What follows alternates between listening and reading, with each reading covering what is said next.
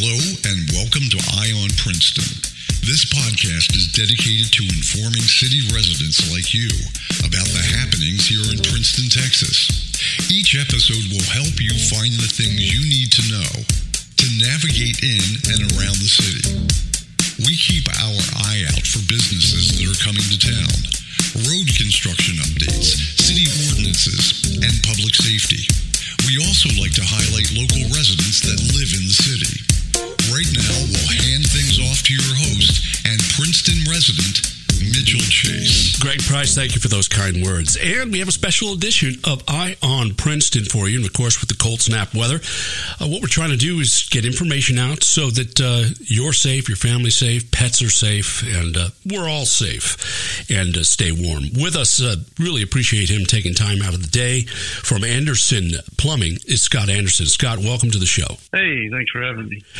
You know, Scott, I've just a lot of people moved into Princeton. Now, just to say, your your your uh, company, uh, Anderson Plumbing, is in Princeton. Yes, sir. Yeah, we're in Princeton and we service all of Princeton. That's right. Very good. Just real quick, looking back at last year with the freeze, is there anything specific that you learned from that? How people weren't ready for it? We actually learned quite a bit. Yeah, a lot of people weren't ready. The big thing last year was the uh, power going out, of course, severely complicates the situation when it comes to plumbing. Anytime you lose power, you, you lose heat typically. You'll run into problems with uh, frozen pipes and stuff. Hopefully this year won't, that won't happen at least. But uh, there are quite a few things you can do to prepare some of your piping to get ready for the cold.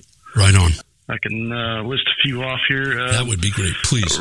running the water is probably the number one most important thing you can do. People talk about running the water. We're not talking about every fixture in the house. We're talking about mostly an outside fi- or uh, a fixture that's against an outside wall. In other words, if one side of the wall is cold or isn't heated, say some people have kitchen sink, faucet along the outside wall, or uh, some other fixture maybe along the outside wall, those need to be run. Uh, we need to run the water on those. The colder it gets, the more you need to run it as well. In our house, we have uh, two sinks up against the the outside wall. I see what you're saying there. It's not necessarily like where the, the kitchen sink is in the middle of the house, you know, or you know what I'm saying? It's in, it's not against any wall. So here we are, two sinks against the outside wall, and then what should we do? Uh, against the outside wall, if it drops below freezing, you know, like we're talking about 30 degrees, not much lower than that, you know, you could do, you could probably get away with a real, like a drip. It starts getting down into the 20s, especially the teens, really need to start stepping it up. Need to run it a little more, maybe even a stream if it gets really cold. Just keeping that water moving is definitely going to help it avoid freezing. Could you break down copper piping versus new construction? A lot of houses have older homes, probably uh, before 2000s. A lot of those were copper. Most houses uh, built these days are they have PEX piping, which when it freezes, it, it will freeze, but it will expand, and then when it thaws out, it'll just go back, and usually everything's okay. But copper is probably the worst one for freezing. If you walk around outside your house, if you see any exposed piping, another thing you got to do is insulate it if you can. Outside hose faucets. Uh, disconnect your hoses, your garden hoses from the outside hose faucet. Cover them. They have those little uh, foam covers that you can get at the hardware store. Yeah. You can put those over your faucet. Those are really good things to do to get ready cold, especially uh, especially outside faucets like that. With the outside faucet, so that the styrofoam ones, if you have it mounted tight, you know, pretty good seal against the wall, keeping it warm. That's right. Yeah, you're trying to. What you're doing is you're trying to trap the heat already in your house around that hose faucet, and and that brings me to another point. Uh, keeping it warm in the house that helps uh, quite a bit if you can. If you have the ability to turn the temperature up a little bit when it gets cold, that's definitely going to help the, the piping. I mean, it may not help your bill at the end of the month, but it can help save you from a, a flood disaster. Oh my goodness. You know, a little bit more on the water bill to save yourself the hassle of just that whole thing, re-drywall and all Exactly. that stuff. Now, on the flow, you're saying the colder, so if it's like down in the teens, you want to have it flowing pretty good. Doesn't matter whether it's hot or cold? Uh, you're gonna want to run both. The hot will still freeze. You know, it's not it's not hot all the time. It's only hot when you're running it. So you're gonna want to run hot and cold. The fixtures that are along the outside wall of your house. Fixtures that are on the inside, you really don't need to, to run those typically. Now, if you, you were to lose power completely, then then yeah, you, you and it gets really cold inside. You you may want to start running some more fixtures to keep those from freezing. hopefully we don't get to that point this year. I hope not. I hope that you know, that that, that end of it's figured out, and we're going to keep an eye on on the power also here uh, with Eye on Princeton. But you brought up a, a really interesting point. It's okay to also run the inside faucets that are away from the wall, but you're saying especially if we lose the power Run them all. Run all the faucets. Just pay attention to what temperature it gets inside. If you have a fixture on the middle of your house and it's not below freezing, it's likely not going to freeze that fixture. But it does become more important for fixtures that are closer to the outside wall, and not only outside wall, fixtures that are up against like a garage wall. Really, any any cold wall. Oh, in yeah. other words, so you know most people's garages aren't heated. That becomes a problem as well. Hose faucets that are in the garage wall. Those you may want to pay attention to, uh, extra close attention to those uh, because those are cold on both sides of the wall. They have no uh, to help them from freezing, so you may want to keep an eye on those. The insulation you can get, you know, at one of the hardware stores. Uh, yeah, any any hardware store should have insulation. They have those, uh, you know, Ace Hardware here in Princeton. A Walmart probably has some. Uh, the hose covers, the covers that you put over your hose faucet, that you can get those too. Those are really good to use. They make uh,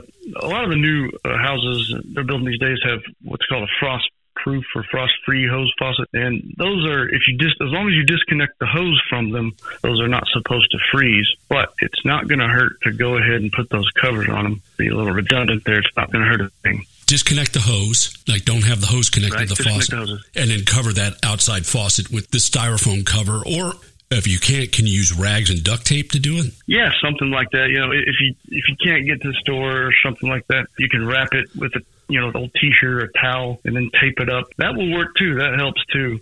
To be clear, we're talking about running the running the water in the faucets on the inside of the home. So when it comes to hose faucets on the outside, the last thing you want to do is run the water on those. So don't run the water on the hose faucets. Cover those up. Faucets on your inside, like your sink faucet, run the water in those. Let let it trickle when it gets real cold. Very good. And one more time on that. On the outside faucets, don't run them, cover them.